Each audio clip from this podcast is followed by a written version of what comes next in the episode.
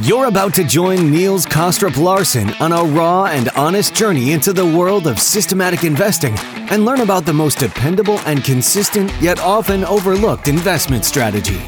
Welcome to the Systematic Investor Series.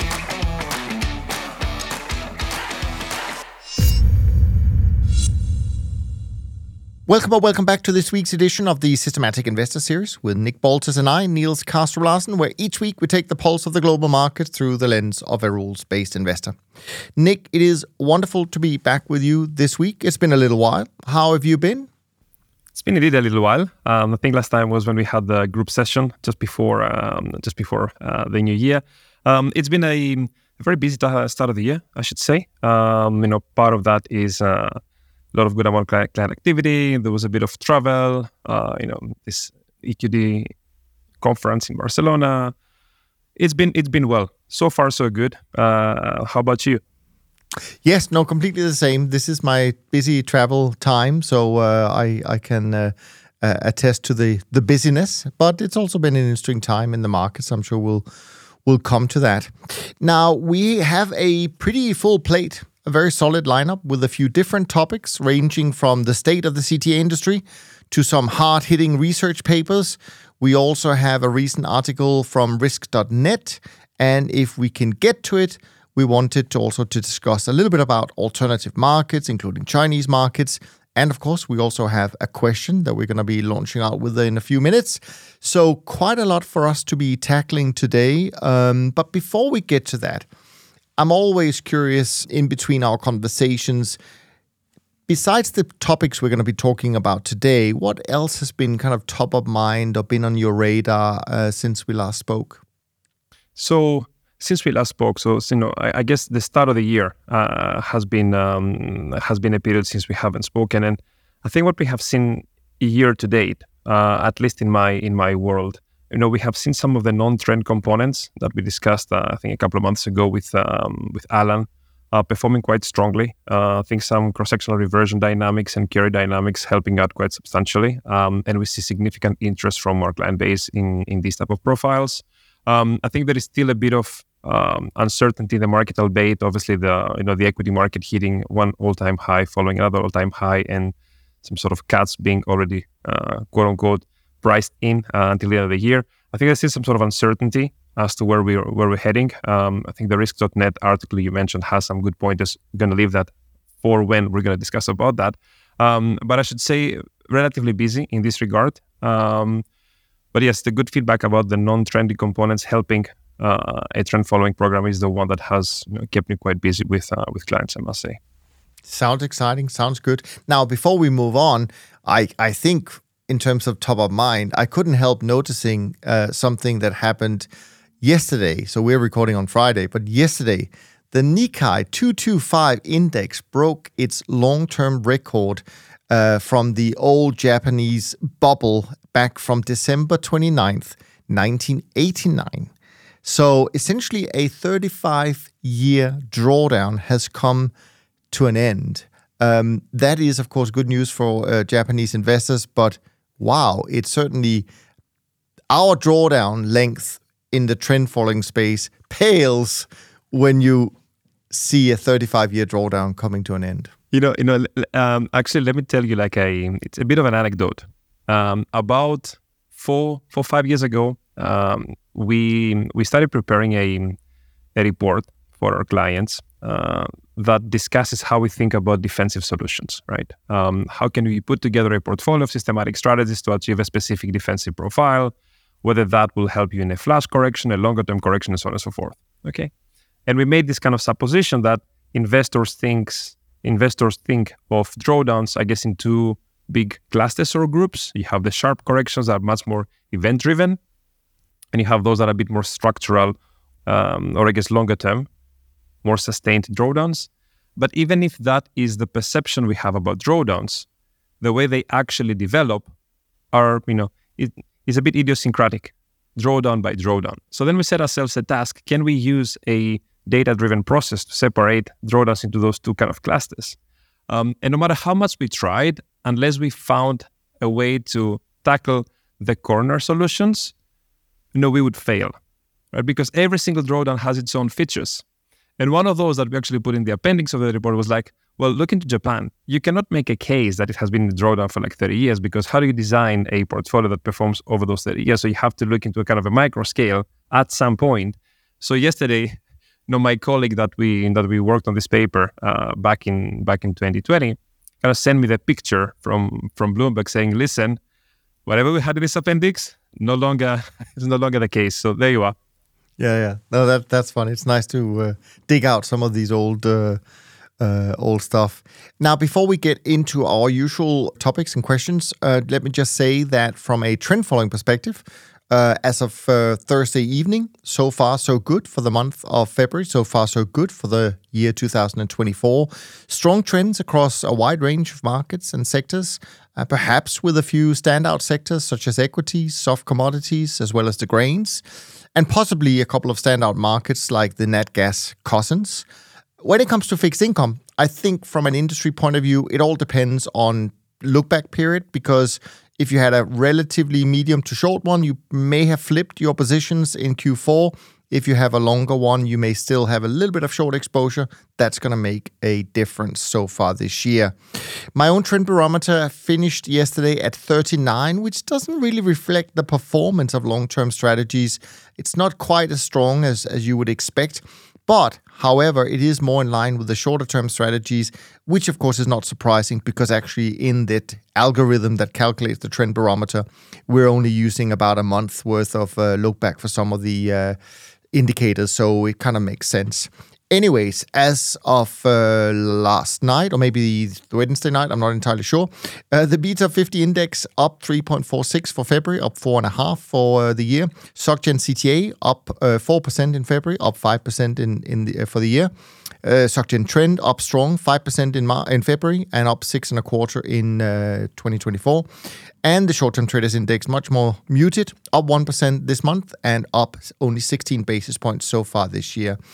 MSCI World Index up about 4% as of last night, up 5% for the year. World Government Bonds down 1.2% so far this month and the S&P 500 Total Return Index is up 5% so far in February, up almost 7% so far this year.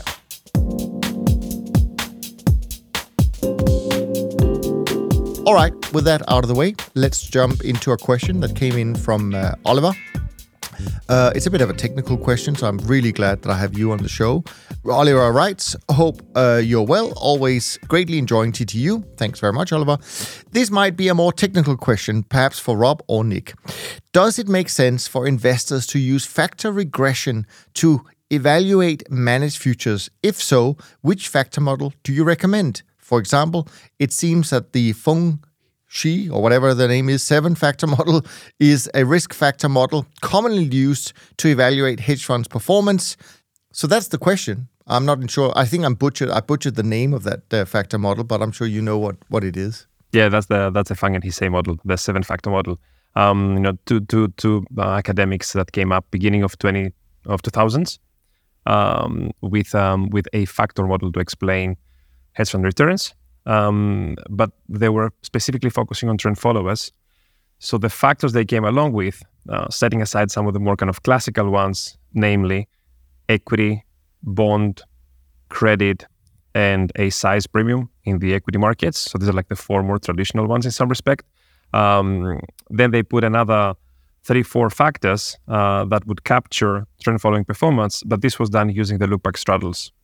So this whole literature that talks about trend following signals following a delta of a lookback straddle really started from those academic papers because they came up with those um, with those factors in commodities rates and so on and so forth with a lookback straddle uh, profile that would eventually explain what CTAs were kind of doing, right? So they somehow connected the CTA performance, the trend following performance, with a lookback straddle.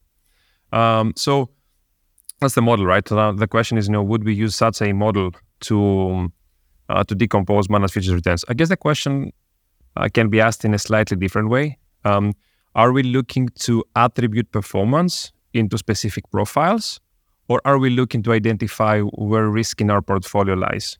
And I think those two questions are not necessarily the same unless we believe that any risk that we identify is rewarded or any rewarded exposure has an underlying risk um, kind of embedded. um, because that particular model partly suggested that yes, there are some risks like equity risk or duration risk or credit risk or possibly small cap bias. But then the other factors that were simply look back straddles, in some respect, they were kind of simpler variations of a trend following strategy across in every asset class. And therefore, it's no surprise that they would capture the performance of those managed futures funds. Now, the point is, should we look into the alpha and suggest that they don't bring value? Well, we can debate as to whether they bring value or not because that alpha is not necessarily testament to their outperformance.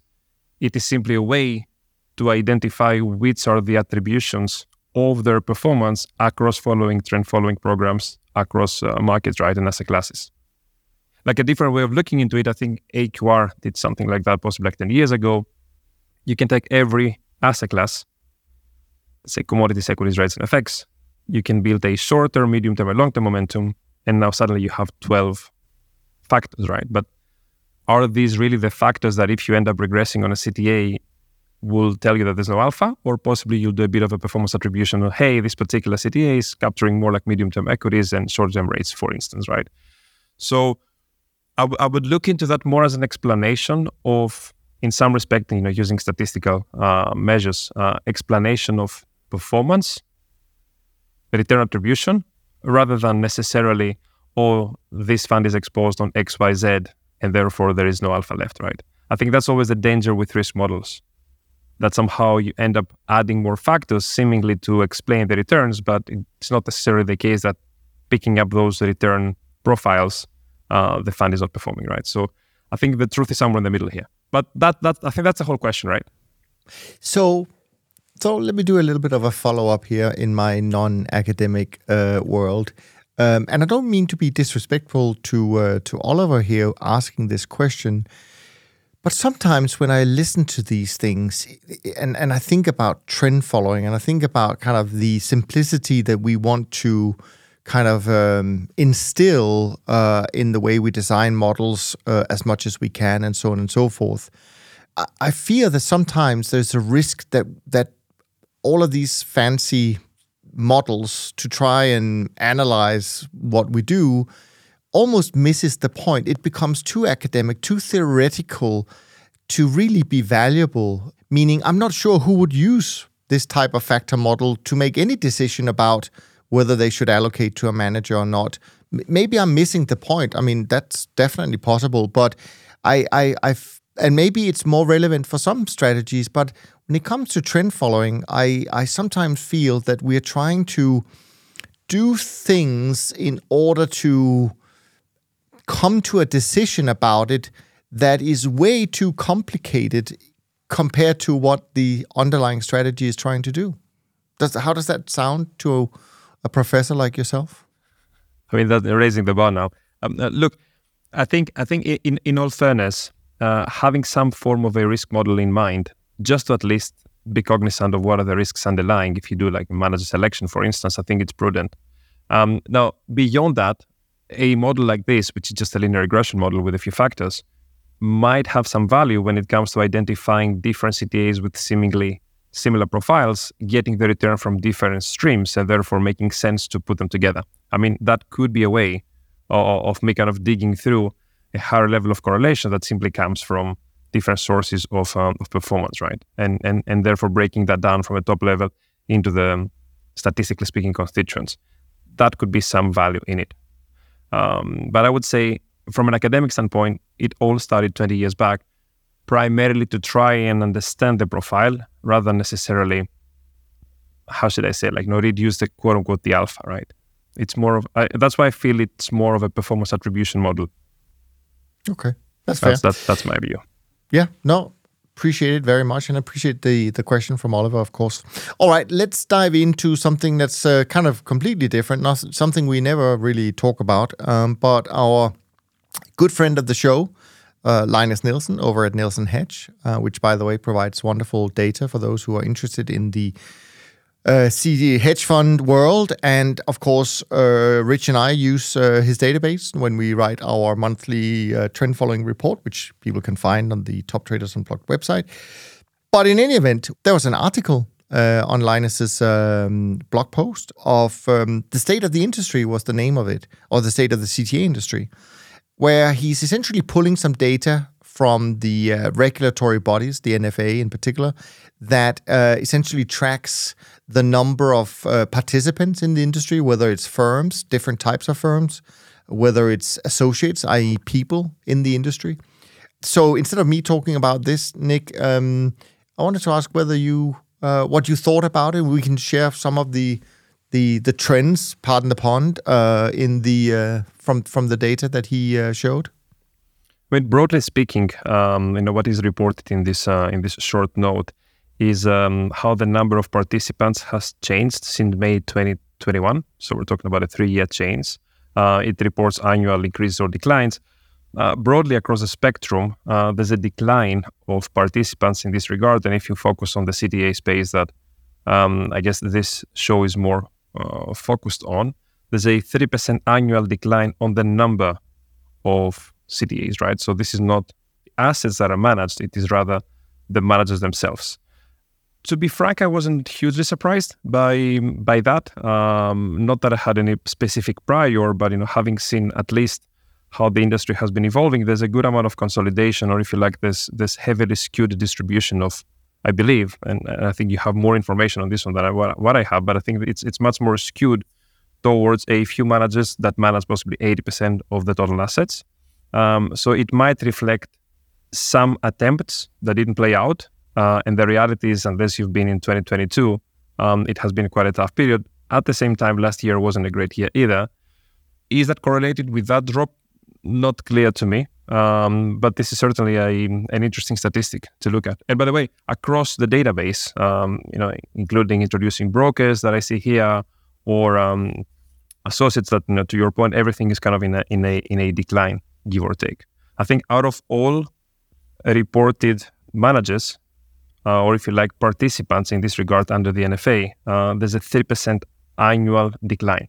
That's that's what this short report says. What's your take on it? well, I, I, guess like you, I'm I'm not necessarily surprised that there is a decline uh, per se. I guess what I'm surprised about is that there was one category that had a small increase, and that was the uh, the brokers the FCMs, there's actually a small increase. You would think that that's also an industry that is uh, getting tougher and tougher.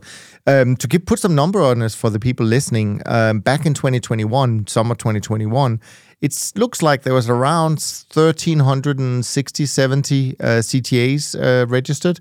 Now we are down to around 1,250. So that is definitely a significant drop. In terms of commodity pool operators, uh, who are people who are associated usually with the fund vehicles um, themselves, uh, we see a drop from around 1260, uh, so more or less the same, down to around 1200 uh, around this uh, time. And then in terms of total number of people or associates uh, in the industry registered with the NFA, it stands around 40,000 now. Anyway, next topic we're going to be talking about is an article that came in uh, a, a, paper, or actually was online, risk.net, um, uh, written by uh, Faye Kilburn. I saw the title a few days ago, and the title was Trend Following Struggles to Return to Vogue. And then went on to say macro outlook for trend appears to be favorable, but 2023 performance flop give would be investors pause for thought. And um, and so at first glance, I have to say, ooh, I didn't really like that uh, article. And then uh, once I got a hold of it, uh, I uh, I started reading it, and it turns out that quite a few of our friends in the industry, people from AlphaSimplex, Aspect, and even to my surprise, the company I work for, Dunn Capital Management, is also in this paper, uh, and they also cite some research from Man Group. So, anyways, why don't you share your thoughts on on the uh, on the topic uh, and maybe explain what the topic is? Because I actually think the the t- the title was a little bit misleading. That's why I kind of went in one direction initially, but but the topic itself is a little bit different once you dive into it. I think the the title is a bit more catchy in some respect, uh, but the article itself is more about what happened last year. How do we observe? Um, I guess 2023 and 2024, and how trend following has a place in, in institutional portfolios on the back end of this outlook, uh, and whether 2023 performance uh, completely opposite 2022, or if you like, not as amazing as 2022, has any uh, any effects in investor demand, right? But I, I don't necessarily think that it's about a struggle. I think it's more about of a description of the market in the in the present moment. So, I mean, the, the article starts with a with an interesting, um, I guess, observation. That being that for quite some time now, um, using some form of risk indicators, uh, they quote the ClearBridge recession risk dashboard. Um, these are 12 indicators, um, and half of them signal in the present moment recession, whereas some others, like you know, jobless claims and credit spreads, are more kind of flagging some caution. So in some respect, it suggests that you know a dashboard of risk indicators doesn't paint a, a kind of, I guess a, an optimistic picture about the short term.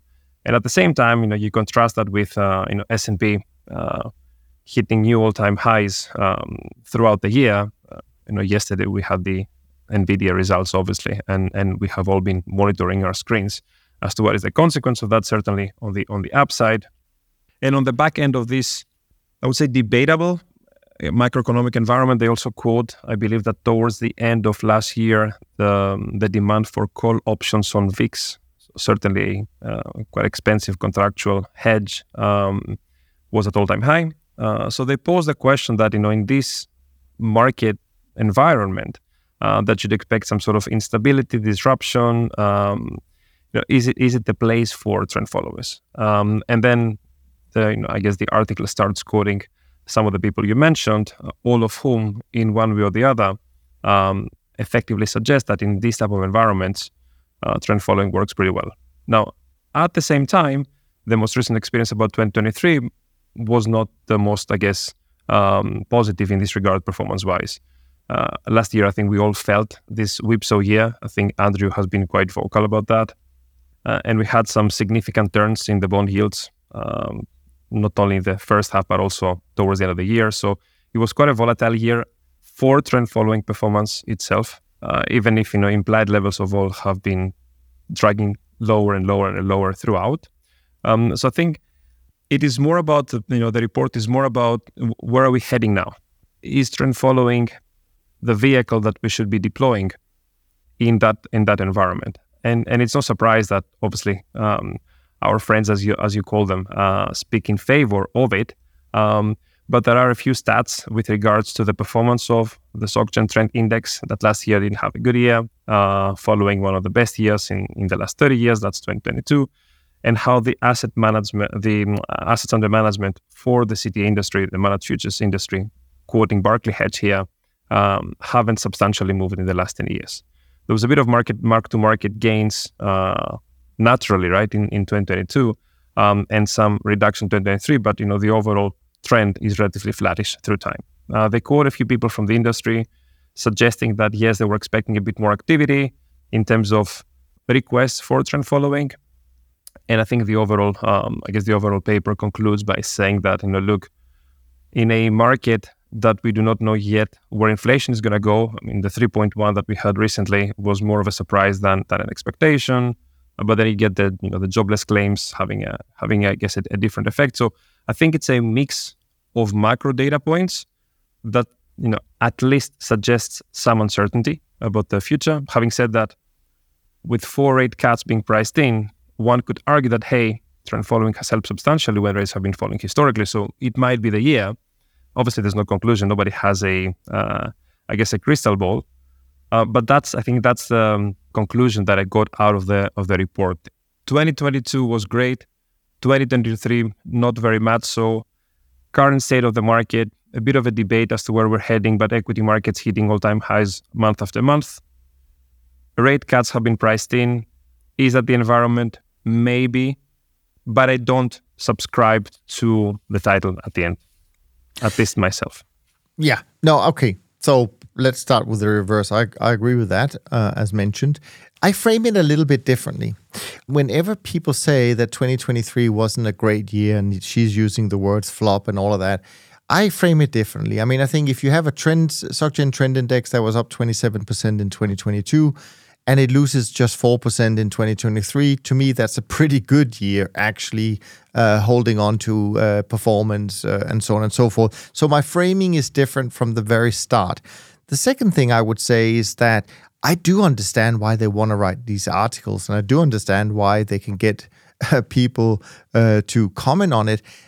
But the starting point for me is a little bit um, awkward because you're trying to essentially use some kind of forecast for what the economic environment is going to be like to try and forecast trend following returns. And if there's one thing we all say, really, uh, when we're asked individually, that is, well, the, you can't forecast our returns. So why even why even bother? Why even start? And and regardless of what's happening you know, uh, and and I guess the article came out I don't know a week ago and suggesting that this year wasn't a a super year. Uh, obviously, the numbers speaks their own uh, language. The the year so far is is actually quite strong, um, but it's also coming from from markets necessarily that doesn't um, you know, that operates much more independently that we've seen for a while. Some of them, of course, we know are the small soft commodities that are on a tear. And so, really, nothing to do with whether we are in recession or not. The price of cocoa is going to fly if if there's a supply problem, right? So, and keeps on flying, right? So, uh, so I, I just find it interesting that we keep talking about trying to predict the future when the whole premise of, of trend following is you should buy the strategy because it doesn't try to predict anything and it has nothing to do with what you think the economic environment is going to be because you want to have it in your portfolio because it operates differently and it operates independently and it only looks at price and it doesn't try to look anywhere uh, beyond uh, today's price and then whatever has passed happened in the past. So, but of course, uh, the people in the article are super well respected, and I guess the other theme I took from it is just that I guess they're trying to explain that when you have these transition periods and when there is uncertainty whether we're in an inflationary environment or recessionary environment, that's going to be challenging um, for any strategy, really, but including trend following, because the price trends change, and and therefore the the models have to adjust accordingly. So, yeah, I mean, perfectly fine uh, uh, article. It's just that the, the, the title was, uh, in my opinion, could have been different. And I think you're right. You you touched already on the uh, article that was in the ETF trends uh, paper that Andrew was part of, um, where they talk about last year being a, a year of, of whipsawing, and I think we've we've we've certainly talked about this um, a few times. So let's leave it like that. Now we're going to move into something super hardcore research stuff. It's a paper called Optimal Trend Following Portfolios by Sebastian uh, Valeyre, I think is called thereabouts. My French is not necessarily great. Um, and uh, the paper derives an optimal portfolio that is based on trend following signals. Now, I will be completely uh, open and frank here and say to you, Nick, as soon as I got to page three, I knew that this was for you and not for me to get into because the formulas uh, are pretty hardcore. So I couldn't be more excited about hearing your explanation of this paper, and uh, I'm sure there's going to be some some interesting things to take away from it. So this paper appeared um, a few months back, uh, I understand it's published now the Journal of Investment Strategies. Um, and as you say, it talks about obviously trend following portfolios, but it takes a much more theoretical stance, uh, at least in the first part of it. Um, I, I kind of I tried to go through and, and summarize some of my points while maintaining a bit of a high level in, in my explanations. I don't think it's it's, it's basically for the benefit of uh, of the show and the, and the listeners to go through the, the heavy math.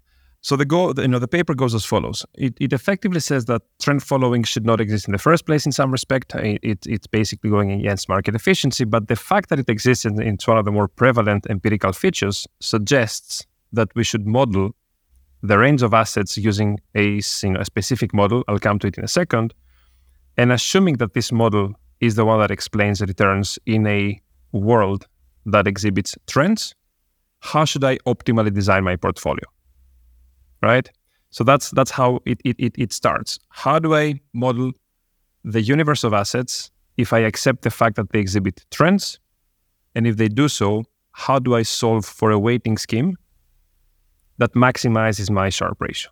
That's that that's more or less how the paper is put together from um, I guess from a um, from motivation perspective. So they start by saying, well, listen, uh, we have a number of assets can be equities, can be commodities, a range of markets. We don't even have to name them. Um, and their return process would have some drift, like you know, equities typically go up because that's a reward for taking on downside risk. For instance, um, they would have some noise, as any return stream would have, so unpredictable uh, component. But then importantly, there's what they call a stochastic trend. In other words, occasionally markets exhibit trends, which is you know inducing serial correlation in the return pattern, right? So by putting together the drift and this stochastic trend, they argue that not only are we rewarded for holding explicit exposures in markets that are risky, but at the same time, there are some trends that come and go that occasionally I can capture if I monitor the historical return. That's that's more or less how how they put it forward, right? How he puts it forward. Um, so there are two important um, stylized facts that are mapped in that uh, framing of the model. Number one, the serial correlation, so the momentum, the trend following activity. But importantly, there are cross correlations between trends. In other words, when some of the equities are trending, maybe some commodities are trending because there's some sort of interlinks in their fundamental modeling. So they try to incorporate also those cross correlations between markets and the cross correlations of trends alongside the single asset serial correlation, right? So these are again some of the stylized facts that have been captured by this uh, this modeling. Given that model, here's the question: How do I allocate between the markets, assuming that I follow a trend following signal? And what they end up with, what he ends up with, is a uh, you know given a number of assumptions, um, you end up with four different portfolios, whereby optimally you hold a linear combination of those four portfolios. So what are those four portfolios? They start by bringing some assumptions to solve the model because it's, to your point, quite complicated. And they say, well, number one, let's assume, so all the features that were put into the model are now stressed. Let's assume that there is no autocorrelation. Well, if you have then a market that doesn't have any autocorrelation, well, the optimal portfolio to hold is the one that is effectively a mean variance portfolio. Right? So you follow the expected return, you go long or short on the base of that expected return, which under some assumptions is also the most diversified portfolio. Or under some assumptions is the risk parity portfolio. Again, a few little details here, but the point is, if I have no information about trend following, all I'm going to do is allocate my risk in a balanced manner. Assumption number two. So that's the first portfolio, right? Assumption number two. What if I don't have drifts? What if I'm not rewarded for holding equities? What if I'm not rewarded for holding bonds? But I have trend following activity, right? So from this modeling exercise, those two components that were introduced, I'm now left with this this this, this stochastic trend. Well, if that is the case, then what you have to do is build a mean variance portfolio that is following trends. Right? So conversely to the first one that is following longer term invariance with drifts, it does trend following with tre- uh, mean variance with trends. That's portfolio number two. Portfolio number three, more details here and more assumptions. I'm going to kind of keep them on the side. You end up getting with what they call the agnostic risk parity portfolio. This is a portfolio that initially um, was presented in academic literature by the CFM crew in Paris. Uh, the agnostic risk parity portfolio says what any universe of assets um, has principal components, or what you call technically uh, the eigenvectors. So, how can I deploy my weights so that I'm equally exposed in all principal components? It's almost like equal contribution, but instead of looking into the um, the assets, you look into the principal components. So that's another solution of their model. And the last solution of their model is to do the closest to our businesses. You do trend following using a risk parity mechanism, some sort of inverse scaling or covariance scaling of trend following positions. Right. So to summarize, there are four portfolios that are subcomponents or sub-solutions of their generic model. Those being mean variance using drifts. So that's more like what they call risk parity, long only mean variance using trends, the agnostic risk parity that you allocate across the principal components, and the trend following risk parity. Of all these, then they introduce some uh, of our classical cross asset futures universes. They deploy those four portfolios into this universe. They do a backtest uh, for the last like 20, 30 years. um, and they come up with some realized Sharpe ratios. The better ones out of those four are the agnostic risk parity that solves for the principal components. And in all fairness, it's not too surprising in some respect.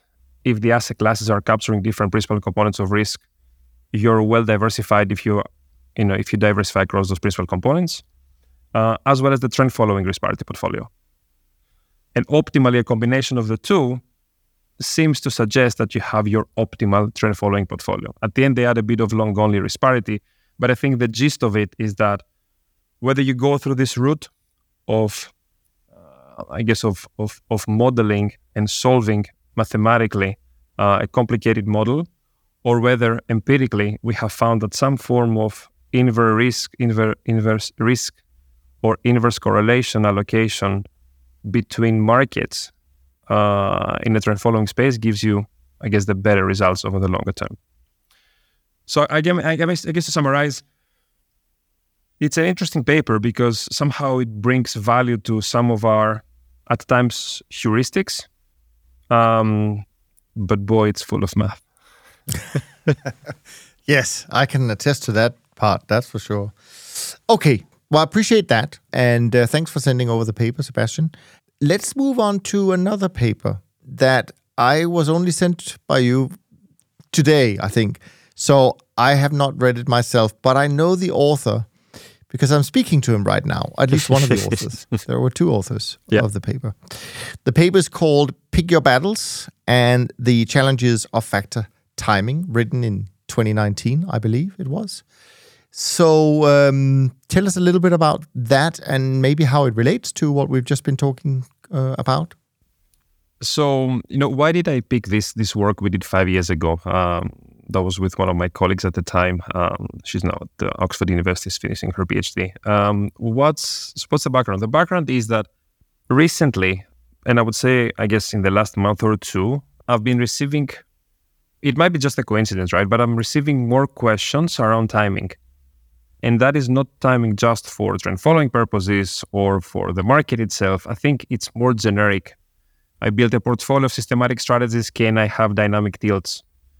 Um, is that the right time for trend following? I think that is exactly what we discussed earlier on with Eris.net, right? And the fact that we cannot uh, foresee the future. When you look into alternative markets, and we might discuss that a bit later on if we have time, um, you know, alternative commodities have had an incredibly strong uh, year so far, but also the last six months have been extremely strong. And that is not just cocoa and coffee. Uh, there's a broad spectrum of commodities that have done very, very strongly from trend following uh, perspective. And we get questions along the lines, well, look at that. You know, the performance has been uh, astronomic. Is it going to continue? And, and really the answer is I don't know. So somehow, you know, I guess also looking for good topics to discuss, I, uh, you know, I thought of bringing that over, uh, even if it's like a five-year-old I think the shelf life uh, suggests that it's still relevant. Because at the time we wrote this report, um, and we approached the problem of timing in the following sense. Um, so timing, I think, principally is about getting the direction right, and as a secondary factor is about sizing it appropriately. So the way we approached it uh, is in the following sense: we said, you know what, let's just make it easy, but let's just try to follow timing from a more theoretical standpoint. So let's assume that we play a game and you're only having two choices. You're either going to go long or short, no sizing. And the underlying strategy, it can be an asset like S&P, it can be a strategy like trend following, it can be, I don't know, any any any asset we can go long or short, uh, just to simplify the, um, I guess, the exposition of, of the analysis. So you can only go long or short, and then let's assume we have perfect foresight, right? So we have a distribution of returns. Let's call it normal for the sake of argument. So if we can get any negative return as positive because we're going to short exactly before you know the negative return arises, then we have you know a perfect foresight, and we can solve mathematically for what is the expected return if we get everything right. Okay. That's point number one. Point number two is that getting everything right suggests that the um, increase in the Sharpe ratio we're getting is going to be lower and lower and lower the better the strategy is in the first place. So if I tell you to time a coin toss, well, the best thing you can have is always win. So that is going to get your Sharpe ratio from zero to something very positive. But if I give you a strategy that has a Sharpe ratio of three, there's not too many negatives to turn positive, right? So the Sharpe is not going to increase that much. So you have some nice mathematical analysis that suggests that the higher the Sharpe ratio of the strategy you try to time, the lower the incremental value you bring, however good you are. And we're talking about perfect foresight, right? And why is that, as the first example, extremely important? Because I think there's a misconception in the market that if I'm 50.1% right, I'm bringing value. And the answer is no. If you're timing a coin toss, probably, but if you're timing a strategy with, I don't know, a Sharpe ratio of one, you're actually destroying value, more likely than not.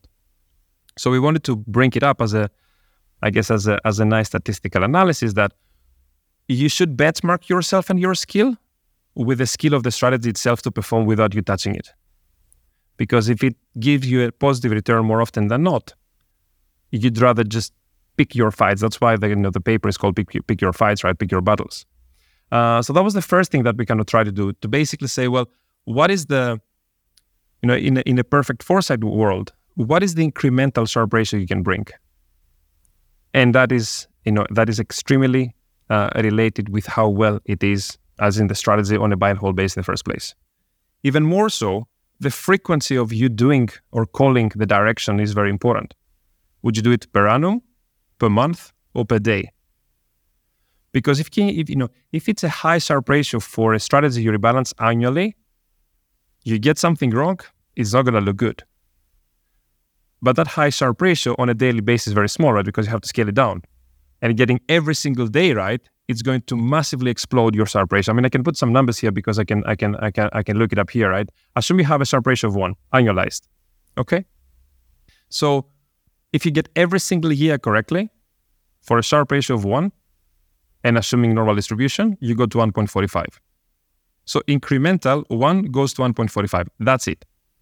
The same strategy on a monthly basis has a Sharpe of 0.3, right? Because you have to divide by square root of 12. So this 0.3, if you get every single month correctly, you'll be annualizing 4.6 Sharpe. It skyrockets. On a daily basis, the Sharpe is 0.06, tiny, right? Because you need to divide by square root of 252. But if you get every single day right, and again, the numbers now start not making sense, you make a, a Sharpe of 20.80. So the point that we wanted to make is that number one, pick your fights, but also pick the frequency as a function of your trading costs. And I think it's very important to put that into context, but also frame the problem of timing, not just in isolation, but in the context of the strategy you're trying to, to, to time, right? Then one step further goes as follows. Well, we never have perfect foresight, right? Look, at the margin, we might claim to have a bit of a foresight based on economic regimes or you know whatever forecasting models and so on. So we twisted then the question and we said, you know what, we don't have a perfect foresight. The question is, what is the skill you need to have to outperform? Now, to solve for that, I'll go into a bit of a detail, but not too much of it. We just discussed about the best case scenario. What's the worst case scenario? That you get everything wrong, right? So a level of skill, let's call it 60%, will give you an average return, which is the average of those two extremes 60% of the good, 40% of the bad. Okay. So then you can mathematically solve now what should be that probability, that skill that I have to make that combination of extremes better on average than me holding the strategy. So you can reverse engineer the math and find the skill that you require to outperform. And it's no surprise that the skill you require increases with how good the Sharpe ratio is, right? And and also with the frequency. In other words, the lower the frequency, the lower the skill you require. Sorry, the higher the frequency, the lower the skill. So if you do daily, it's okay if you lose a bit in a few days if your skill is good enough, right? The problem is costs. That's that's the problem. Then we expanded the analysis and we went to distributions with tails. So if you sell volatility, for instance, you typically get good carry but occasionally you get crushed. Now, what's a timing skill here? Well, the reality is if the strategy itself has like a 70% hit ratio, you really, really have to be extremely good to pick those down points. And statistically speaking, we run a lot of analysis and simulations. It's basically unattainable. It's almost as if you're saying, I'm going to predict the five equity crashes. Like it goes beyond realistic levels of skill uh, to to to be able to time those those down moves. Um, so I think overall that was kind of the first part of the analysis, you know, looking into a single strategy or a single market, and try to assess what is the skill we require to improve the performance, and creating handicap for us or highlighting the handicap being the buy and hold Sharpe ratio. So if somebody says I'm going to time trend following, well, the first statistical point that I would want to bring is that listen, if that is realizing over the longer term, obviously things are becoming more conditional if you want to really think about it, um, you know, based on the economic uh, environment. But anyway, a Sharpe of one, for instance, that will require a good amount of skill to marginally improve the Sharpe ratio.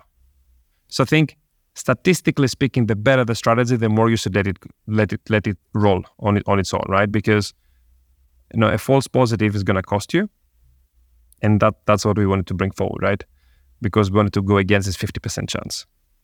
Later on, we've done a bit more of analysis. By the way, all that analysis relates to trend following as well, because in trend following, you need to get the direction right, and then obviously sizing is an important consideration, but you need to get the direction right. Markets that more often than not go up in principle, can penalize your, I guess, your conviction to go short, for instance. And I think it's an important consideration. That's the first part.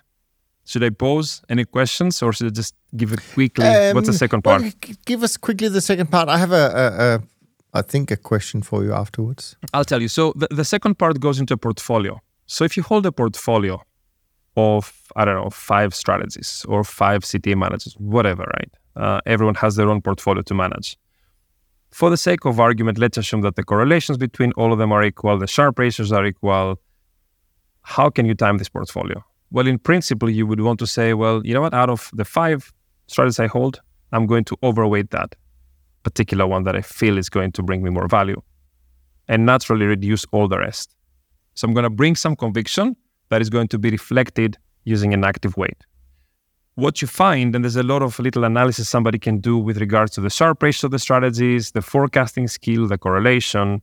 What you find is that a, and I think that was the most interesting result out of all, a universe that is extremely diversifying in itself uh, gets little value from timing due to the diversification minimizing the impact, diluting the impact of timing. At the same time, too little diversification and too high correlation also has no value when it comes to timing because if things are very correlated, trying to bring any active weight, however good your active skill might be, is not going to move the needle. It's only going to add costs. So, in some respect, you need lower level of Sharpe ratios at the individual level of strategies, going back to my previous point, as well as relatively moderate correlations. Not too high, not too little. So if I take two examples that we also have in that report, if you look into equity factors, equity factors are relatively low Sharpe ratio strategies, but they also happen to have relatively moderate correlations. So timing that in some respect might or like creating active deals might be easier than having a set of volatility carry portfolios or volatility carry strategies that tend to suffer occasionally but have a very high Sharpe ratio and relatively high level of correlation among them. So this is the focus of that work. And I think I wanted to kind of bring it back and say, listen, timing is hard. And it's not just hard empirically, statistically speaking, it's hard. And there are reasons why some strategies with high Sharpe ratios should be left as they are um, and, and, and avoid the temptation unless somehow the market environment or your confidence um, goes beyond those uh, those thresholds. So pick your battles. That's the title. Okay, so my I guess my question is we we know that trend following is not necessarily known for the higher Sharpe um, ratio, and and and frankly, that's probably not why you should buy it in the first place. But just from your own uh, overall experience, uh, and given everything you know, everything you've talked about here, do you think there's any merit in trying to time an investment into trend following. I don't mean as a trend follower, I mean an investor looking at trend following managers. Do, do you think there is that? And I, I, just anecdotally just say that our founder, Bill Dunn, when asked, you know, this question, he would always say, "Well, the best time to invest in trend following is at the bottom of a drawdown. The second best time is today." I would say today, if that was your that was your your your question. So um, I'm halfway there. Is there a way to time it? Very very hard, and I think part of the reason why it's hard is because you do get directional exposures. So can we time equities? I'm not sure. Can we time treasuries? Maybe in some respect, if you assume that the central banks are a bit more serially correlated. Can we time currencies? Not really. They sometimes they go hand in hand with some global growth and the strength of the dollar. Can we time commodities? I don't know. Uh, it's hard, right? So in some respect, the fact that we don't build cross-sectional portfolios, but rather we build directional portfolios, timing trend, if you were to break it down, suggests that you somehow can time the underlying beta markets, which themselves, if anything, definitely equities and rates embed the more fundam- the most fundamental risk premium, right? The the time value of money and and and the and the growth risk, uh, respectively. So don't think timing is easy, uh, and I think that's the um, I guess the fundamental reasoning behind, in in in my view. Um, now, it's not like value, for instance, right, which is purely cross sectional. And somehow you can make the argument look, the spread is very wide. Maybe the opportunity set is better. Maybe now it's a better time to get into it. Or you know, sometimes you look into implied volatilities, they're you know, quite extreme. That's a good entry point. Maybe it will be a bit costly, maybe, but historically, you do get some sort of statistical confidence you now from the short term. I, I just cannot see how, on a directional basis, somebody can argue that you know can time uh, trend successfully so.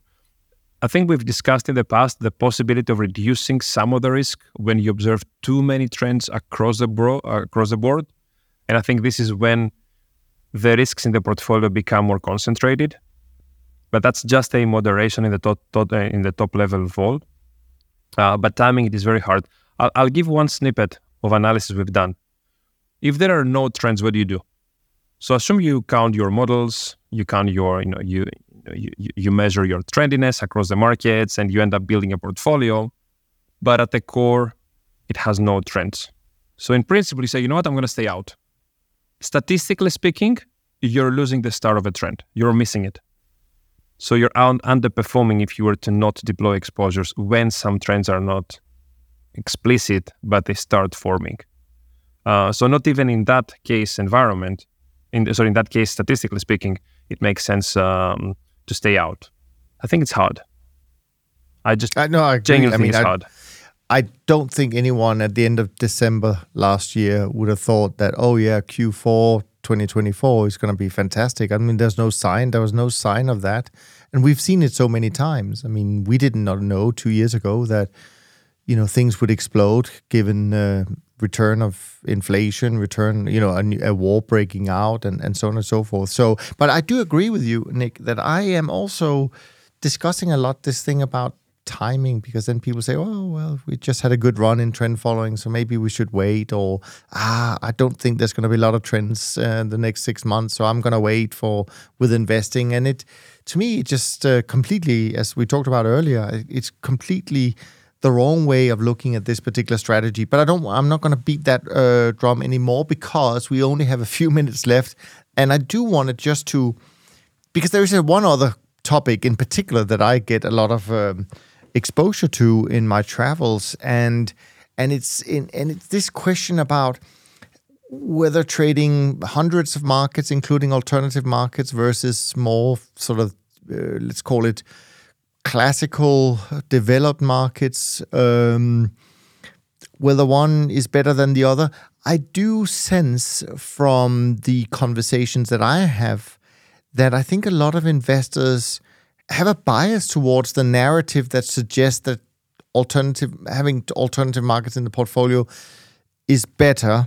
Uh, I will say from my conversations with some of my friends in the industry, um, I think that they would say that it's not so much whether they are, I think they make a distinction about whether they are alternative but still fairly liquid or whether they are alternative and hard to trade. And maybe they do find some interesting properties in markets that are, are actually operationally hard that that maybe and and of course therefore there would be fewer people trading them uh, maybe that makes a difference i unfortunately sound like a bro- broken record uh, often when i say to people that as much as that can be true in a given year maybe even even over a two year period in the very long run uh, if i look at the well established managers that's been around for a long time many of them part of the mini cta series that alan and i did last year the long-term returns doesn't strike me as they support uh, that view uh, that those managers who have alternative markets in portfolio have done better in the last decade. I just don't see that, but I do recognize that they are different, uh, of course, and will perform differently at different times. Um, anyway, I just wanted, and also I did pick up, and I, it's not that I want to make it a conversation about Chinese markets per se. Um, but I did see some headlines, and I know it may not be relevant for CTAs, but I did see some headlines this week about China cracking down on certain hedge funds because they had been too active on the sell side uh, of Chinese equities. Which brings me back to this point about, you know, what are the risks of going into some of these countries to get that alternative exposure? Um, you know, can we completely ignore that? But that's a slightly different, uh, you know, conversation maybe. What are your thoughts? So from a pure statistical perspective, uh, you know, the marginal gain you gain from an additional market drops. You know, once you have X in place, um, and then once you have that, then the X plus one and the X plus two marginally uh, reduces um, the contribution it can bring, let alone the costs. So I think expanding a universe with uh, more markets, quote unquote, alternative or exotic or however you want to call them, uh, I think it's a consideration between marginal gain versus cost. And to your point, whether it's illiquid or harder to get hold of, or you know you need an onshore broker, whatever the complexities of access can be, uh, certainly increase the the hurdle. Maybe a component of a program that only isolates positions in those markets could have some value add. Um, and I would look at it more as a satellite component that can be added on top of a core markets uh, allocation. And frankly, I mean, I've been let's call it convinced uh, in some respect that some of the alternative commodity markets um, have uh, value to bring in a trend following portfolio. Partly because you know we see some of the more kind of benchmark oriented markets um, not necessarily bringing too much except for occasional uh, spikes like in uh, in the first quarter of 2022. Uh, I think trend following in classical commodity markets has not necessarily had the best 10 years. Uh, I think post 2010, 2011, 2012 uh, has been less so of the outperformance within the cross asset part. Um, but markets that sit outside of the of the benchmark, in some respect, because we're talking about commodities, which in their family are quite idiosyncratic, even among them, um, there is more there's more diversification between them, and I think there is more producer consumer dynamics rather than speculator dynamics that can allow some of the trends to last for longer. Um, and I think, know, if we look into cocoa that that's been in the news, or or or uh, robusta coffee, or how natgas, to your point, and and winter um, being one of the uh, warmest winters we've had. I think it's been the warmest winter on the record so far uh, in the northern hemisphere. Uh, I think there are some sort of fundamental reasons um, why we observe those trends, and those trends are quite sustained. And I guess when we when we know when we talk about what drives trends, right? You take a not one step back, a hundred steps back. Uh, that's how we all started. One of the reasons that we bring forward is that there are market uh, structures that can make specific demand for a particular market or supply. Um, I guess create serial correlation in the returns. Um, this can be efficiently captured, right? And I think in those markets you do observe those dynamics. Like, you know, I can take um, cocoa, right? And and you know the fact that know we know and we observe and we document at the present moment how constrained the supply is. The growing conditions are poor, the shipping disruptions. We know that the supply constraints would be there. So some of the trends we're seeing that actually continue until now, as we speak, could be driven by that. And I think there's value in those. But there has to be prudent portfolio construction and sizing. That's my view. I'm, I'm, I'm a believer of those markets. Yes. And and and and maybe I, I get the sense that perhaps you and I think of alternative markets slightly differently. For sure. Maybe For sure. you include some markets that I actually don't think are alternative anymore, like cocoa. I think that's a perfectly liquid classic. Uh, well, I say liquid, but it, it's it's a classical market that's been in trend portfolios for for, for decades.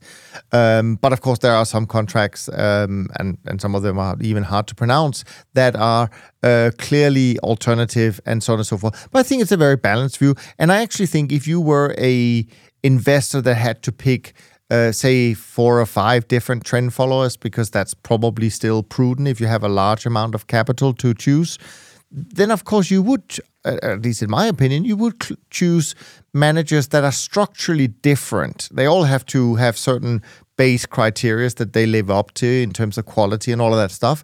But clearly there's a structural difference between picking a manager trading 3 or 400 markets and picking a manager to trade 75 markets on top of different types of trend models, different type of risk management, et cetera, et cetera, et cetera. So I think there's room for everyone. I think that's the good news here. Um, there are risks and rewards, uh, I guess, with, with all of these choices. But commodities in general, if if if we are referring to them as the most alternative markets we can find, um, are wonderful. I mean, cocoa is up 136% in the last uh, 12 months and natural gas is down 51%. I mean, what's not to like for a trend follower uh, in, in those markets? So, yeah, I mean, it's a conversation that's going to continue without a doubt. But at the end of the day, it's the performance numbers that will essentially give us the evidence uh, whether one is better than the other, uh, even though it might be driven by narratives uh, right now. Um, so, yeah. Interesting. I mean, I'll, I'll, I'll leave you the one one final statistic, which I, I find uh, astonishing. Um, I think today is the 40th uh, business day of the year, or you can call it, you know, 39th or something. And if you take out uh, some of the holidays here and there, 38th doesn't really matter. But you know, give or take, we, we've had like uh, eight weeks since the beginning of the year. Now, one of our one of our uh, trend following strategies, the one that is focusing on on some of those commodity markets we we discuss. Um, it's been having like a stellar year, um, no surprises. I think it has had out of those 40 days, eight with a negative return. Now, obviously, this is not a is not a reasonable statistic in itself, uh, but this is partly like testament of, of the strong performance of those markets uh, as of as of today. But even more so, this is when some of the questions arise as to should I get in or should I wait? And my point is like, listen, statistically speaking, let's look at the data. Past return at the strategy level does not predict future return, statistically speaking. So then let's look into the markets. Are there structural reasons to believe that those markets that are driving performance are going to crash? So it's one thing to go sideways, it's another thing to crash. And I think that's how we should be looking into those questions quantitatively, but also qualitatively in some respect, and, and, and finding the reasoning behind why those trends exist and whether there is reason for them to continue existing, right? Uh, but lastly, I agree with you. I think our definitions are not necessarily 100% compatible purely because we would have to, I guess, draw a line uh, at the point that liquidity becomes too little, but not too little to trade for the managers, but for us building indices on the back end of those markets, we have to make sure we guarantee, um, you know, the close and all that lot. So certainly there's a difference in the definition here, but I think the principles are the same. Yes, and and and, and in fairness, and to be balanced about this, I mean, I don't know this for a fact, but it could well be that if you looked at the last 40 days of trading and you looked at your equity sector that that might also actually have been up most of those 40 days right? So so this is the wonderful thing about trend following that we have these very strong trends that captures a sector. In 2022 it was like bonds. I mean for days and weeks and months you almost made money you know uh, every day. I wouldn't say every day but it was so consistent right? And and then you have periods where it's equities, and then as you say, we have periods right now where it seems to be uh, in the commodity space, and and that is just the wonderful nature of us being allowed to play in a sandbox that is much bigger than what traditional portfolios can offer. Hence, this is why we deliver return streams that are different and uh, in in and and on top of that, actually are incredibly complementary to the uh, traditional uh, portfolio. So, although you should be careful saying it's a win-win-win, but it is a pretty compelling opportunity. Nick, it was also very compelling to speak to you today. Uh, as always, I I really really appreciate uh, you and and your time, uh, as I'm sure all our listeners do. And one way of showing Nick how much you appreciate that is to go and find your podcast platform of choice. Leave a rating and review. Tell the world how great Nick is on these uh, episodes because it really greatly helps uh, us and it shows appreciation for the hard work that all the co-hosts uh, do every uh, week. Next week, another uh, wonderful person is on the show, uh. And if you have some questions for him, probably more in the volatility or global macro space, um, send them over info at toptradersunplugged.com and I'll make sure I'll tackle those uh, with uh. From Nick and me, thanks ever so much for listening. And we look forward to being back with you next week. And until next time, take care of yourself and take care of each other. Thanks for listening to the Systematic Investor podcast series. If you enjoy this series, go on over to iTunes and leave an honest rating and review. And be sure to listen to all the other episodes from Top Traders Unplugged. If you have questions about systematic investing, send us an email with the word question in the subject line to info at toptradersunplugged.com and we'll try to get it on the show. And remember, all the discussion that we have about investment performance is about the past, and past performance does not guarantee or even infer anything about future performance. Also, understand that there's a significant risk of financial loss with all investment strategies, and you need to request and understand the specific risks from the investment manager about their products before you make investment decisions. Thanks for spending some of your valuable time with us, and we'll see you on the next episode of The Systematic Investor.